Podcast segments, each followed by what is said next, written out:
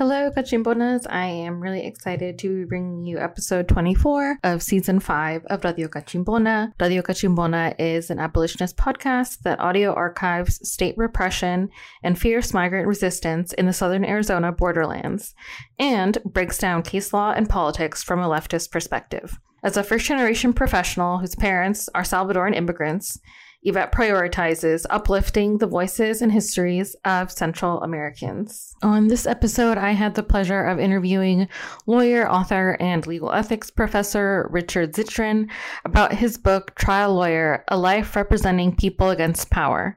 He shared the most difficult legal ethical dilemmas he faced as a trial lawyer, whether a lawyer should act as a quote mouthpiece for a client or their quote savior, and how he navigated being a mouthpiece for clients who were minors while advocating for what he believed to be the, in their best interest.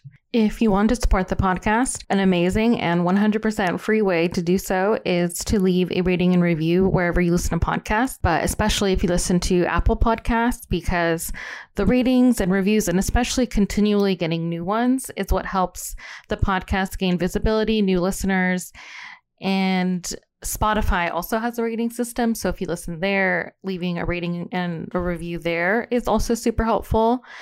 But also, you can become a patron for five to ten dollars a month.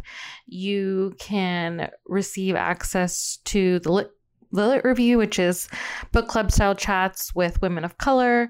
Right now, I'm reading Abolition Feminism Now, an abolitionist text that I'm super excited to delve into. For $3 a month, you can get a monthly shout out on the podcast. Shout out to Araceli Rivera Cohen and Sai for being Cachimbona apoyadoras. You can also support the podcast by sharing with a friend or sharing on social media. You can follow at Radio Cachimbona on Instagram, Twitter, and Facebook. And you can read Yvette Borja's stories on Balls and Strikes, where I'm writing critical commentary about the Supreme Court and the federal judiciary. I hope that you enjoy this episode, and thank you so much for listening to the podcast.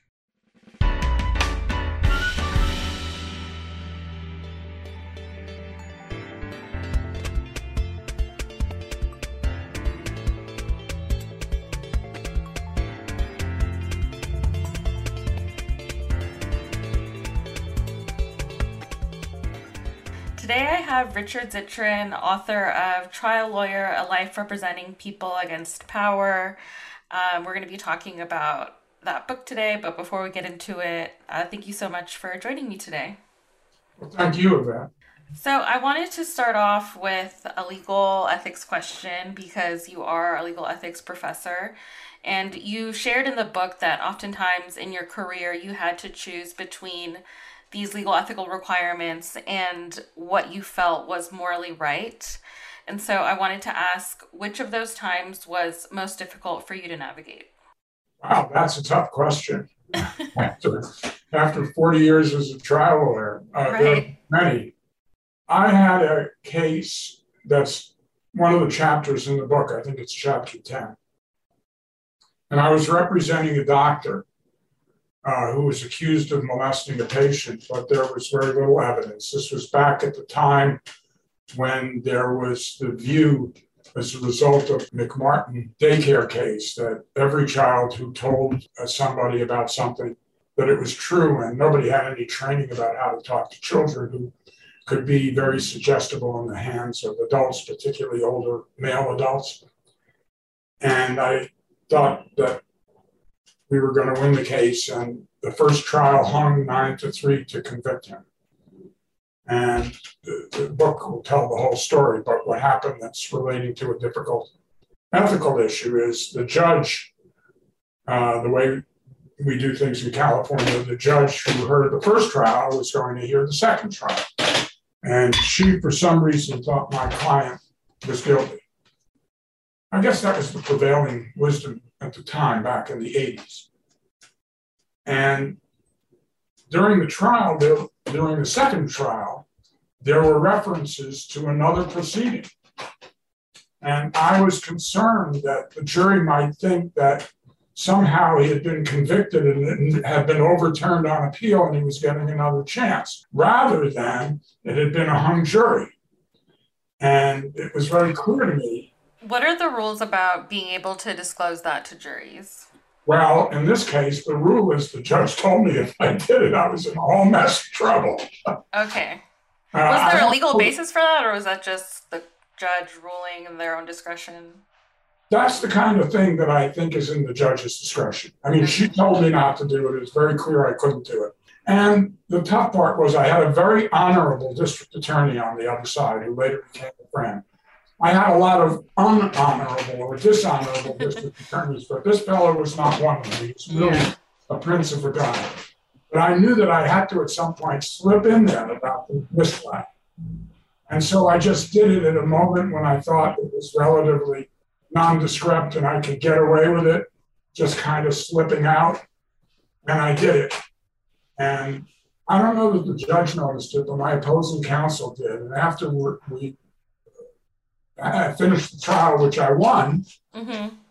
and was buying him a drink in the bar across the street. He said, You know, why did you do that? You shouldn't have done it. And I felt bad because he was really a good guy. But I felt the moral compulsion to let the jury know that he had not been convicted, mm-hmm. like what the judge had told me. Yeah.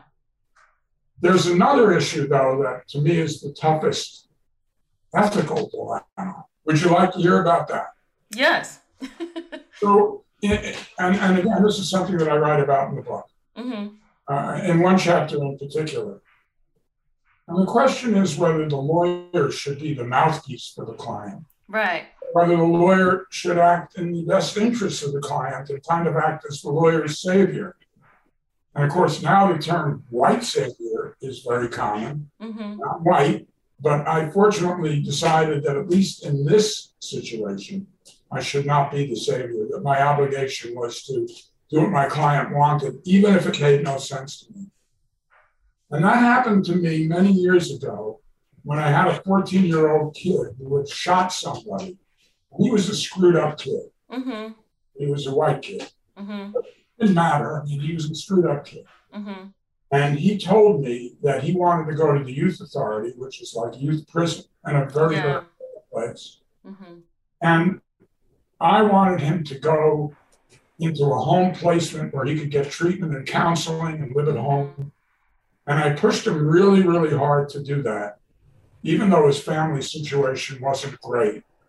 And he just wouldn't budge. So the issue came up at the disposition hearing, which is sentencing for juveniles. Mm-hmm. And the judge turned to me and he said, Mr. Zitrin, what do you recommend?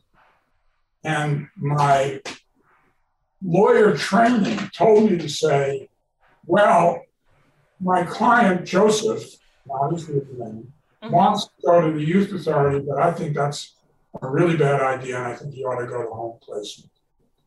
But I had thought long and hard about it, and I realized that if I didn't speak up for what Joseph wanted, nobody would.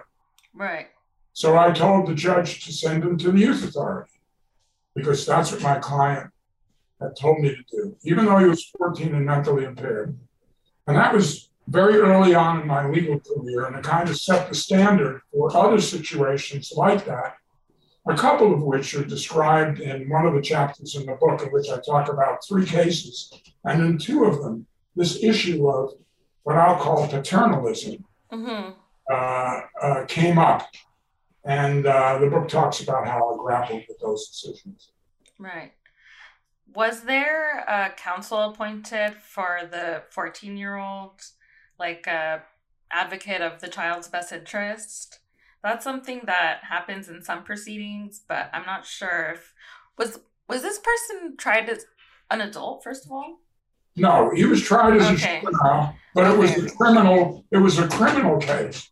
So in a civil case where there's a dependency proceeding and this yeah. in those cases, um, somebody would be appointed to represent the child's interest.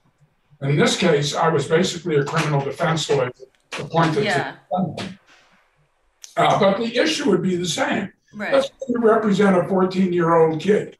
Yeah. And it says, I want to go home to a parent who has been molesting the child. Right. I mean, how do you deal with that? So to me, and that's a tougher situation than the one I faced. Yeah. To me, that's the toughest ethical dilemma I've experienced during the course of my career. Right. It's actually something that I've discussed with a lot of people who represent juveniles and represent criminal defendants. In fact, I'm doing that in a couple of weeks for the California Public Defenders Association. This is going to be the topic. Oh, okay. The mouthpiece, or should we be the savior? And what do you do if it's not just the youth authority, Yeah.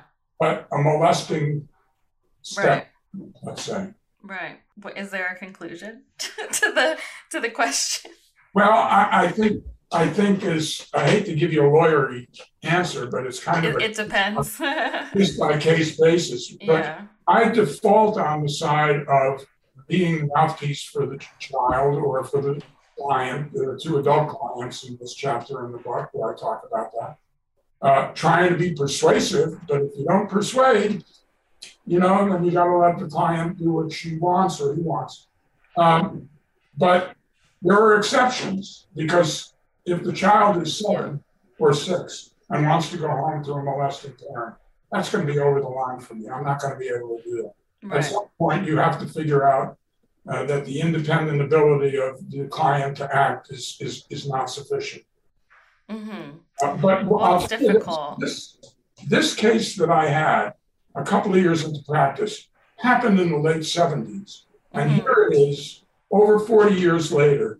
And this is still a burning issue among lawyers who represent uh, poor people, criminal defendants, juveniles, and the like, such that when I had a conversation with the lawyer running this uh, a conference about a case in their office. I do a lot of pro bono work with legal services lawyers. He said, You got to come to our statewide conference and do it there. This is a burning question. So Mm, it is not one that's gotten solved, and it's not one that the ethical rules directly cover. And a lot of it has to do with searching your own heart and really thinking hard about what the right answer is for you and your client. right.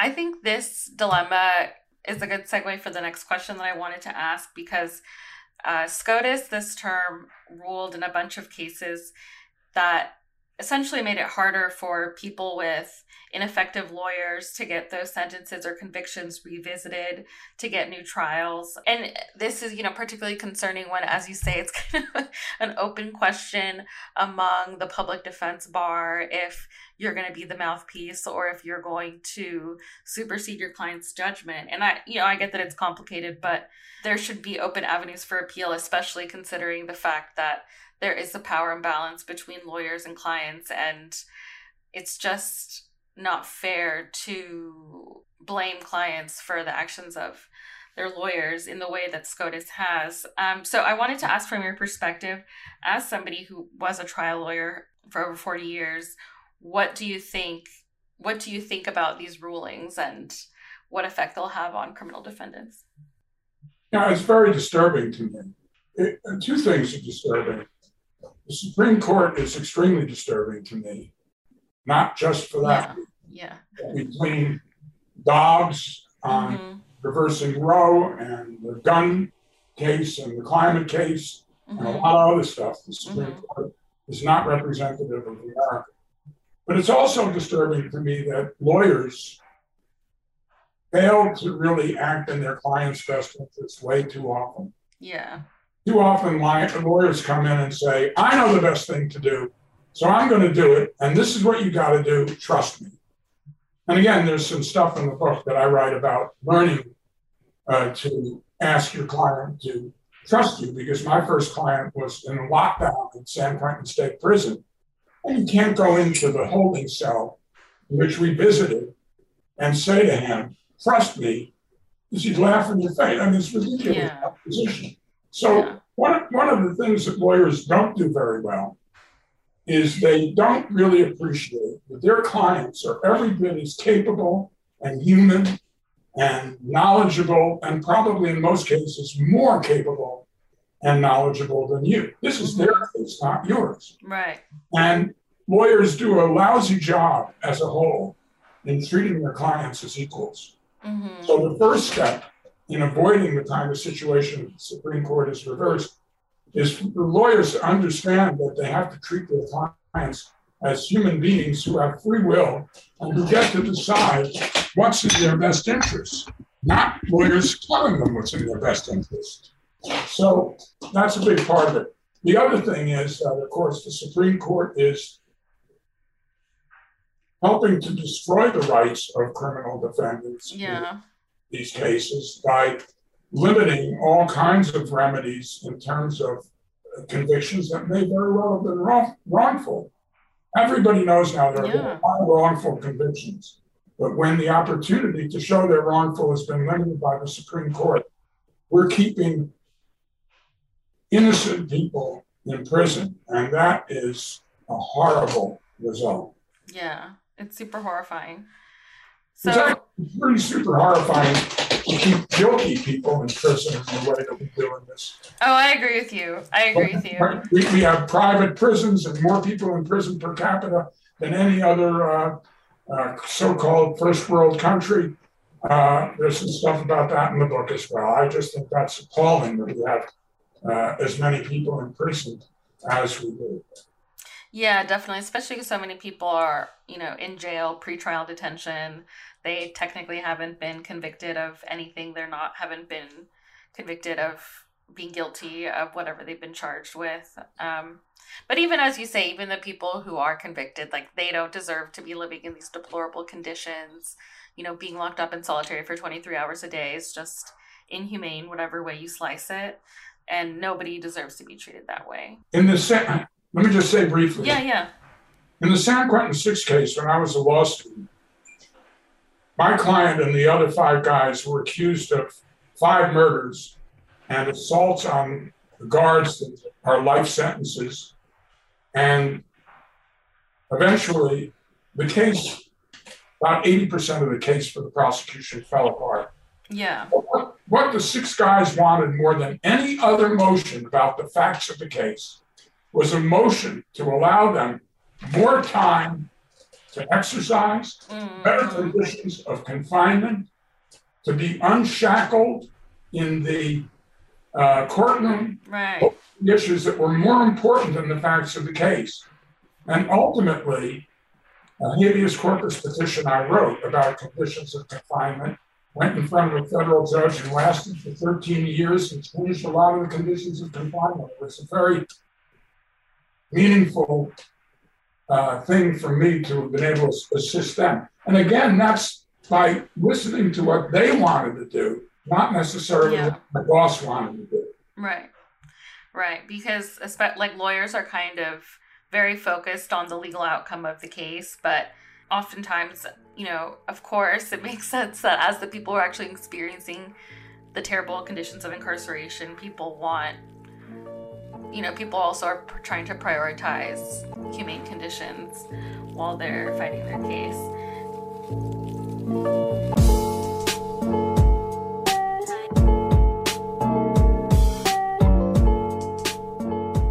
So this is great because I did want to ask you about the San Quentin Six case, which is where George Jackson, a Black Panther leader, and five other people were killed at San Quentin prison. You represented Johnny Spain, who was also a Black Panther, who was accused of conspiring to kill those individuals. The trial lasted 17 months, and there are still multiple competing theories for what actually happened that day. I know you state that you ultimately don't really know what happened, but I figured I would ask anyway. What is the version of events that makes most sense to you? Well, not the version presented by the prison officials and the prosecution, right. which I can describe to you briefly as George Jackson comes back from a visit with his lawyer, Stephen Bingham, who was the seventh defendant who fled the jurisdiction and went to mm-hmm. Canada, and has a wig on, and with one hand takes off the wig. With his second hand, pulls out a nine millimeter uh, Spanish old style gun, and with his third hand inserts a clip. And one of the, yeah, that's three hands. You counted well. And, and, and one of the guards there said that there was a second clip. So that might have required a fourth hand. The other, the other theory was that Jackson, who was George, was a big, big deal. He Yeah. Written this best-selling book. He was regarded as a leader of the Black Panthers. He was a founder of the Black Guerrilla Family, which was a prison gang that was very political. And a lot of people felt that the prison system wanted him dead. And that the whole thing was a setup to plant the gun, either make it available to him or to actually plant it on him. And that the frame up or the conspiracy was by the prison. And what happened was it got out of hand because when the when George returned from his visit, he was able to open all of the cells in the so-called adjustment center, which was mm-hmm. the high security post lockdown part of the prison, mm-hmm. and stuff began to happen. Uh, now, no one has a photographic memory. Defendants that I know, including Johnny, who I uh, just talked to uh, last week, are, are, very foggy on what happened because it was, yeah. you know, first of all, all those guys suffered from PTSD already. Yeah. You're locked down for 23 and a half hours a day. Right. And half of the time you don't get that half hour because something comes up and it says, oops, can't give you your half hour today. You yeah. worry about PTSD. Mm-hmm. And then the explosion, explosive, and then the explosive nature of the events right. were extraordinary. Uh, Johnny ran out from the adjustment center following George. They killed George. Johnny ran into the bushes, was not shot, and his memory of what happened doesn't exist. Right. So we don't really know what happened, but the theory that it happened the way the prosecution said is mighty thin. And the proof of that is that in about 40 some felony charges, I believe, 40 something like that, felony charges. Oh, wow. The only convictions on five or six, and Johnny's two convictions for murder were overturned twice. So that brings it down to three or four convictions out of 40 something. Uh, three of the guys were completely acquitted. Another one was found guilty only of a minor assault and released. And only one person stayed in prison for the rest of his life. Why did the prison want to, or would the prison have wanted to target George Jackson? He mentioned that he was a well known Black Panther leader. Why would the prison want to target him? Well, at that time, this occurred in 1971. And at that time, Black Panthers had grown very powerful. Mm-hmm. Huey Newton had gone to prison on a charge, but was later released. He was considered the leader of the Black Panthers. Uh, Bobby Seale was part of the Chicago Eight trial that became the Chicago Seven when they muzzled Bobby and eventually he was acquitted in a separate trial. Uh, Fred Hampton, the leader of the Black Panthers in Chicago, was only 20, 21 years old. Uh, the police busted into his apartment without knocking under the so called no knock law, shot him dead. The FBI and most law enforcement authorities saw the Black Panther, Panthers as a huge threat.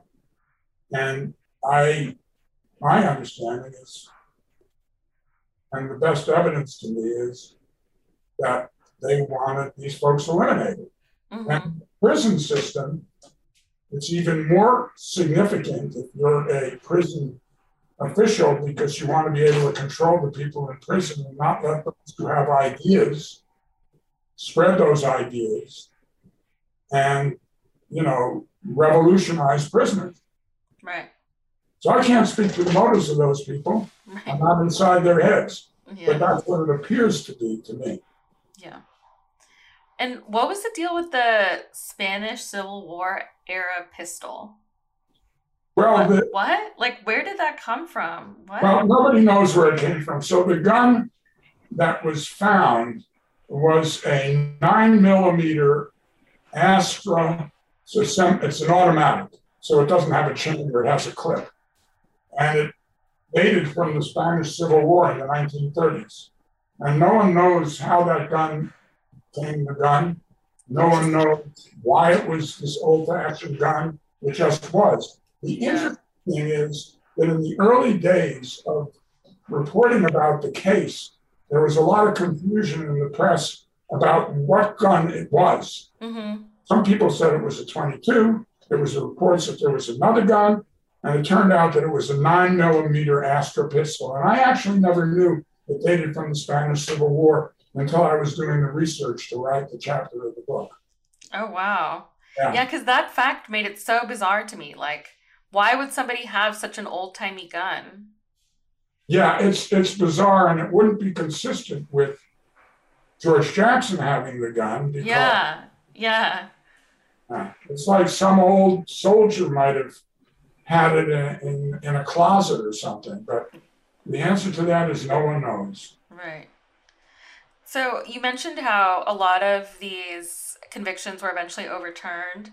And I wanted to ask you to speak to how conspiracy charges are a really useful tool for prosecutors to bring forward cases even when there is such flimsy evidence because like mm-hmm. even even now it's difficult to reconstruct what happened the story that they told from the very beginning was implausible and yet the prosecution did move forward did bring these cases and did get some convictions at least at first and i think that conspiracy charges are a part of that and are a very useful tool for prosecutors so i wanted to ask you to speak on that well just to clarify a bit only one person was convicted under a conspiracy theory and that was johnny okay the only one convicted of murder. Three people were acquitted outright. The fourth was convicted of an assault that he may have committed on a guard. Mm-hmm. And the fifth person was convicted of an assault by slitting somebody's throat, a mm-hmm. guard's throat. And that guard lived to testify that oh. that defendant did it. So there mm-hmm. was direct evidence. So the conspiracy, as it resulted, actually related only to Johnny but it was charged as a conspiracy. So here was their theory. These six guys and Bingham, the lawyer who fled, conspired with person or persons unknown to kill those guards and the white trusty inmates who delivered food who were killed. And we complain, I think rightly, in all kinds of motions that you couldn't be asked to, you couldn't be charged with a conspiracy with people unknown. Because how do you right? That? How do you defend against that? you don't right. know who your conspirators are. right, and that's exactly what we said. So we made a motion to dismiss based on the fact, and we made a demur, which is to say that the indictment did not state an action against Johnny. He was the only one who hadn't made that motion. We made it right after I got into the case.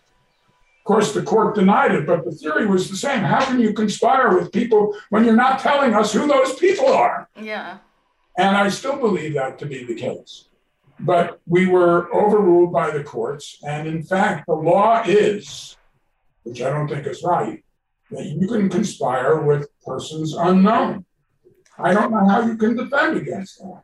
Exactly. And when Johnny's conviction was overturned twice, it was not on those grounds.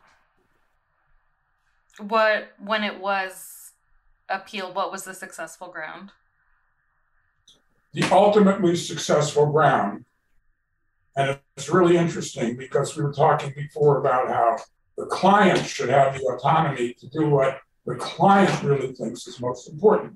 What Johnny thought was most important were the conditions of his confinement and the change he had to wear in court. Right. We haven't and talked about the chains yet. Right. He had complained about the conditions of his chains in court many times. On a couple of occasions, he refused to go to court and wrote the judge a note saying, "I can't go. It's too painful for me to, for me to be there." Mm-hmm. After he was convicted, he was asked whether he had anything to say, and he was unable to stand up because he couldn't stand up, being tied down to the chair. But he said, you have chained me up like an animal and treated me like an animal, and I haven't been able to communicate with my lawyers, and I haven't been able to participate in my own defense. Mm-hmm. And ultimately, The reason that his conviction was overturned the second time, which decided the matter, was because the federal judge found that the trial judge never made a finding that there was a need to chain up Johnny and the others. Right. That he was in such pain that he couldn't participate effectively in his own defense. So when all was said and done, who was it who got it right? The client did.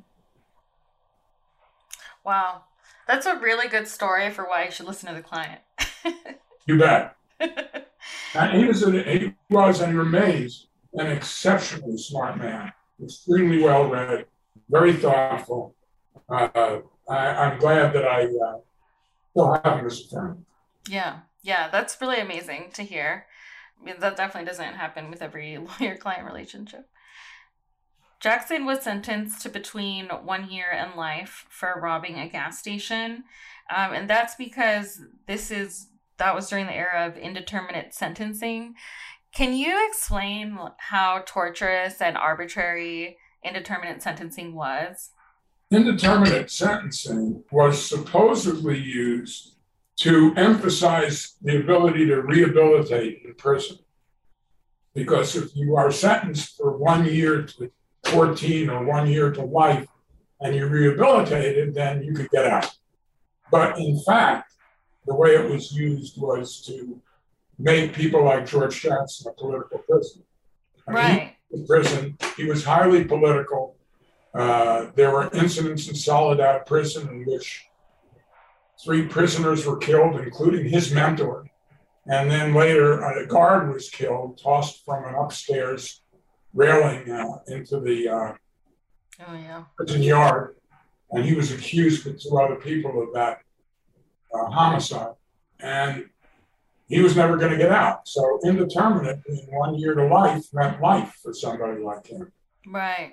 For somebody else who was going to play by the rules or was going to pretend to play by the rules, they would get out much more quickly. Or if they were white, right? Or, you know, had some other factor like that.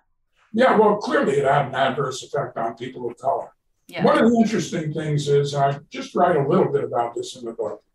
When I got into practice after the, we left the San Quentin Six case and uh, started doing other work, my mentor had done a lot of prison work, which is how we got into the San Quentin Six case in the first place. And we started doing habeas corpus writs for people who had indeterminate sentencing. And these were all people of color. Mm-hmm. Because what happened is the prison would take them up on parole, you know, say you've got one to 14 years for a burglary or something like that. Uh, hear their parole hearing and say, no, you got to do XYZ program. And they'd go and do XYZ and pass. Right. And then they'd say, okay, you got to do ABC program. And they'd do ABC program and pass. And then they'd say, no, no, no, you got to do uh, a year of SHU, which was a special, special, which was the special housing unit and they'd do that and they'd do fine and they'd come back and they'd still be denied. And then we would take a writ to the uh, uh, state court and say, look, the prison keeps on saying, do X, he did X, do Y, he did Y, do Z, he did Z, he did them all fine, so let him out. And we actually had a lot of success getting people out that way. But that's good. You know, we were two lawyers, and there's a huge system, and right. all with indeterminate sentences and there were a bunch of lawyers who did these hearings in addition to us, but we, we were just scraping the very surface of it because mm-hmm. there were thousands of guys in prison with these indeterminate sentences, and they kept on moving the finish line each year so that they couldn't get out. Right. Most of them didn't have lawyers. And the parole board is composed of of people who are all in corrections, um, like people who are of the prison. It's not like former defense lawyers on the parole board. No, although it's changed to a certain extent. Oh, uh, good. It began to change. There was a woman named Patrice Rushen, who's an African American woman who became, I believe, head of the Department of Corrections. And also, I think previously was on the parole board. She was really a reformer, but this was a black dot in the landscape of old white men. Yeah. I was gonna say Arizona is not there at all. So Is that where you are in Arizona? Yeah, I'm in Tucson.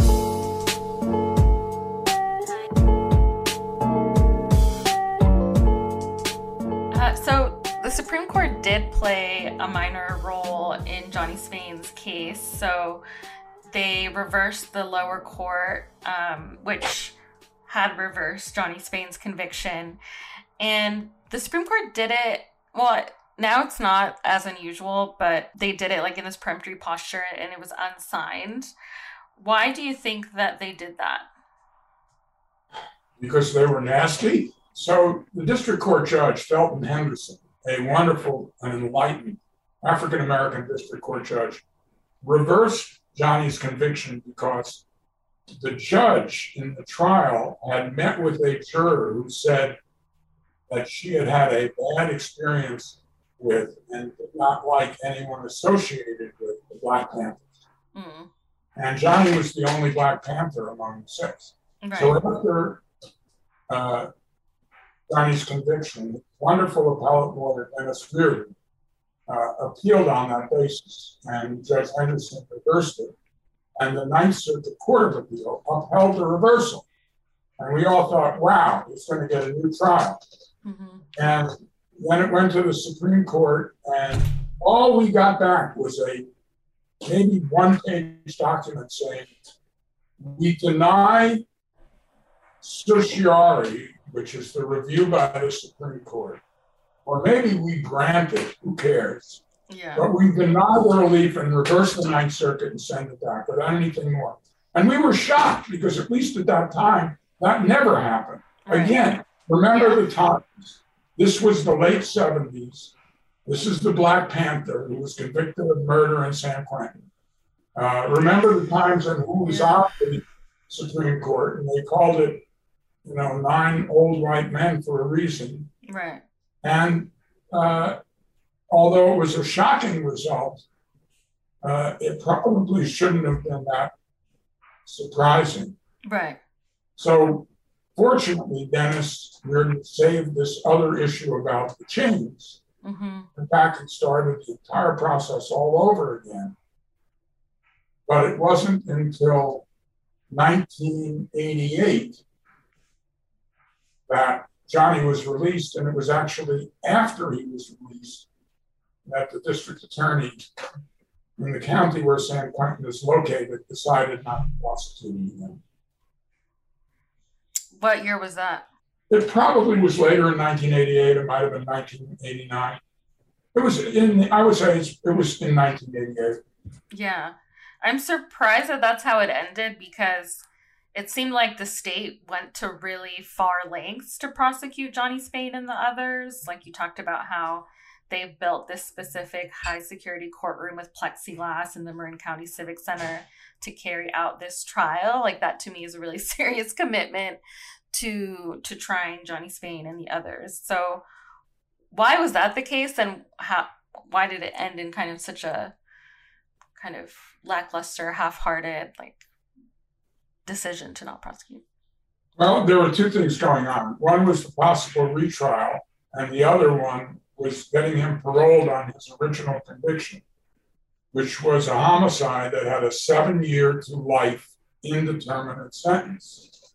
So, well, as to the indeterminate sentence, Dennis and the investigator, Kathy Cornworth, went around and got all these letters of support for Johnny, who really turned his life around when he went to Vacaville State Prison, and got all kinds of letters from guards at the prison that he should be released. It's really remarkable and, and shows you what a remarkable person Johnny was. He was a huge peacemaker in Vacaville and other places because he was a Black Panther and a defendant in the San Quentin Six, and everybody would listen to him uh, among the black and brown inmates. Mm-hmm. Among the white inmates, who he also respected, he was able to be listened to because he was advocating for peaceful coexistence. Mm-hmm.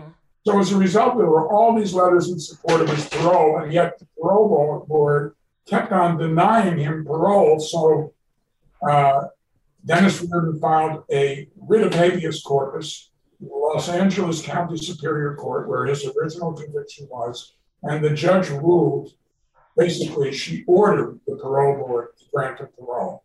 So that's how he got out, and the case was still pending. But when they decided to drop the charges, remember how badly they did with the charges on the other five guys. Right.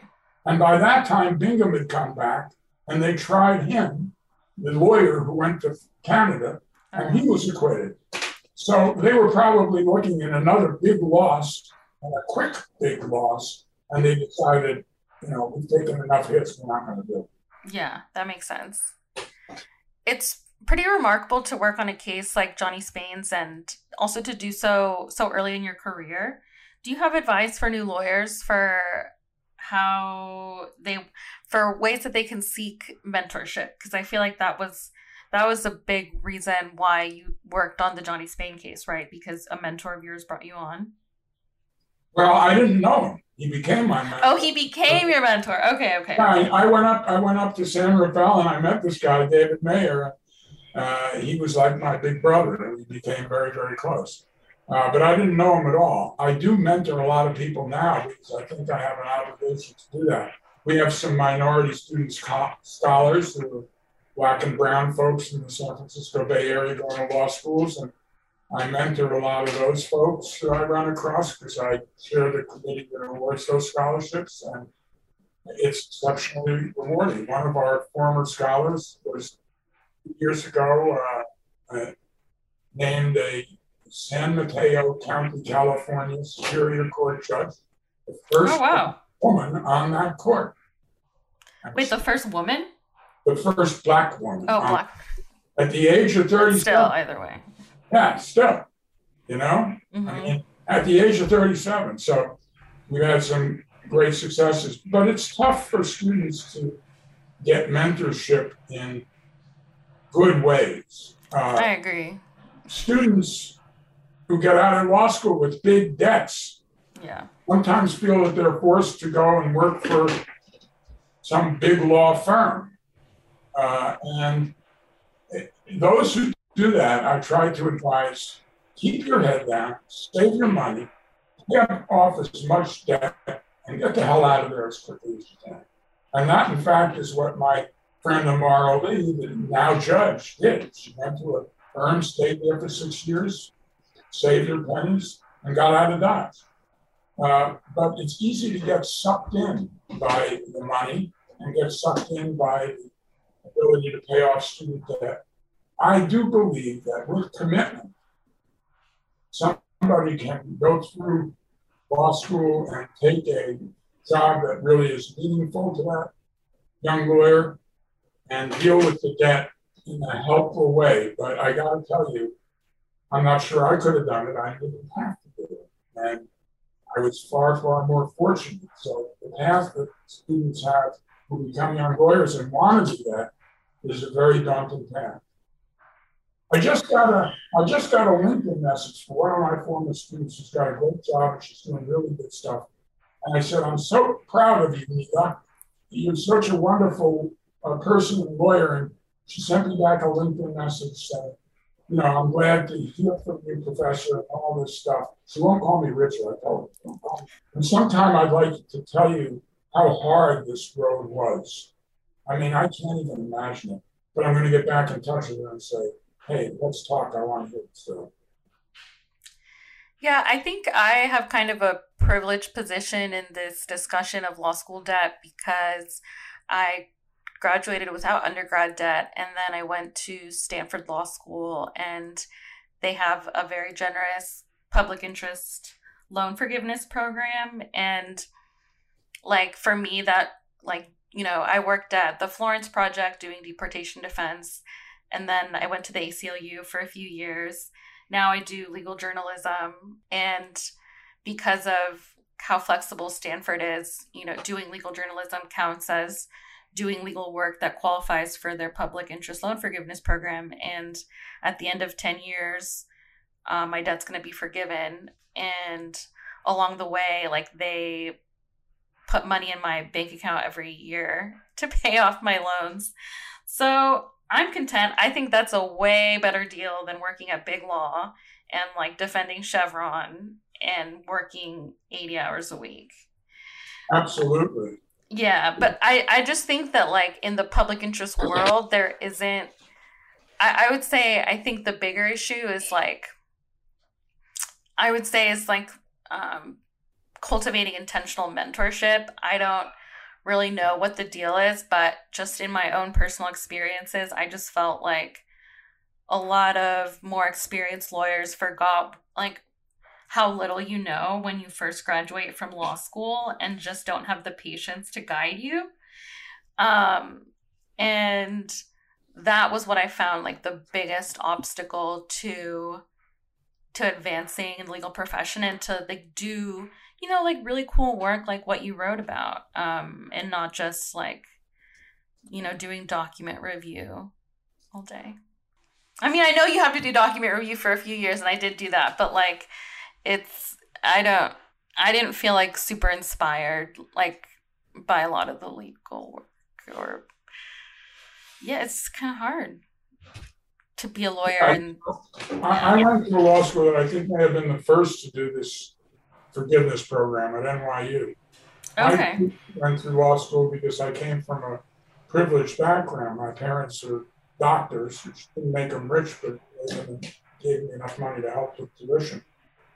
And I can't imagine what other people go through. I have a young friend who's been a mentee who I consider a good friend. In fact, I took him to a game of the Warriors finals this year. Me and my wife took Jamal with us, and he has huge debt. Uh, even though he got a scholarship from us and other scholarship monies and uh, still huge debt. So I just decided I'm going to give him some money towards. I'm going to do my own loan forgiveness program. yeah. yeah. An amount of money every year to put towards his loan forgiveness, and and uh, I had to ask him whether he was okay with accepting it because I don't want to. I'm not his savior. I just want to be a mentor. Mm-hmm. And, and he is, and he just took a job, his dream job uh, which is working for an environmental defense uh, agency that's a really great one. And that's why he went to law school where he did. And uh, but it was a long road. He's, he was like three or four years in the wilderness before he got that job. Uh, but it's great. It doesn't work out that way for everybody. Yeah, no, I get that definitely. And not everybody gets to go to Stanford or NYU, right? That is true. Yeah. So I wanted to ask you had a policy as a trial lawyer where if the DA offered harsher sentences after a preliminary hearing, you would just go to trial. Why was this important to you? Well, at that time, we were practicing criminal law in Marin County, California, where San Quentin is located. And there was a criminal law practice there, although it was a struggle to get enough cases, and we eventually moved to San Francisco.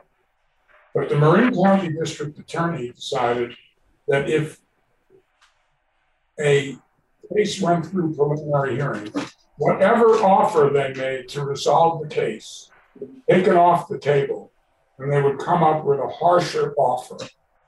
Yeah, that's a pretty common tactic. Well, yeah, it is. Uh, but the problem is that the preliminary hearing is the only chance you have to test the prosecution's evidence. Right. Don't go through a preliminary hearing.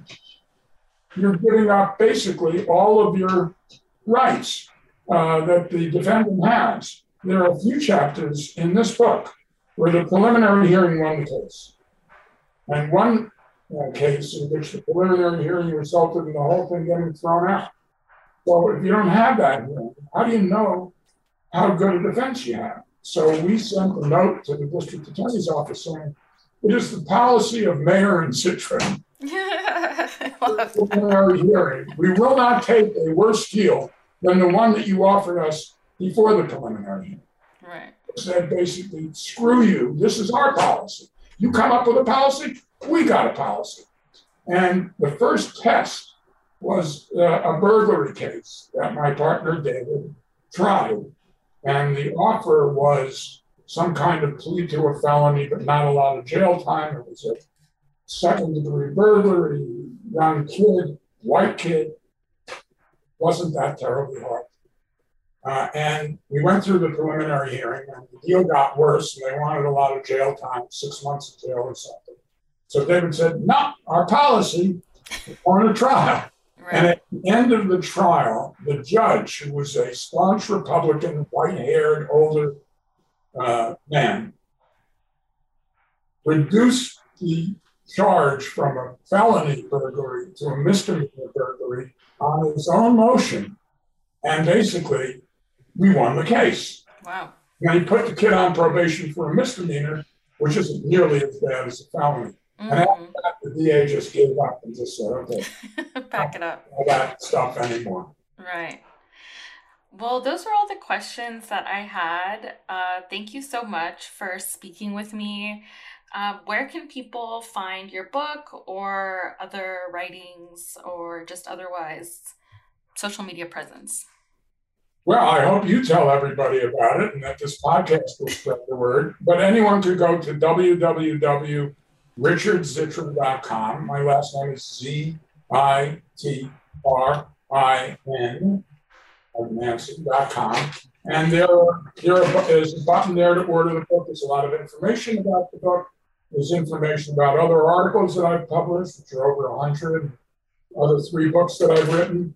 Uh, but this one is just recently out, and there are, you can order it uh, there or go to any one of the buttons on the after you hit the order button and order it there, or hit the publisher's button, Political Animal Press, and get it directly, or you can go to Amazon. And uh, you know, I'm I'm not advocating Amazon. Yeah, that's like the last option if you've right. exercised. I, I can tell from talking to you that, that Amazon's probably not your favorite place. But the reality is that a lot of people go to Amazon or Barnes and Noble, and the reality is that if they do that, it's fine. Just so long as they go out there and find the book somewhere. okay. Yes, get the book. Um, yeah, thank you so much for speaking with me. You're very welcome.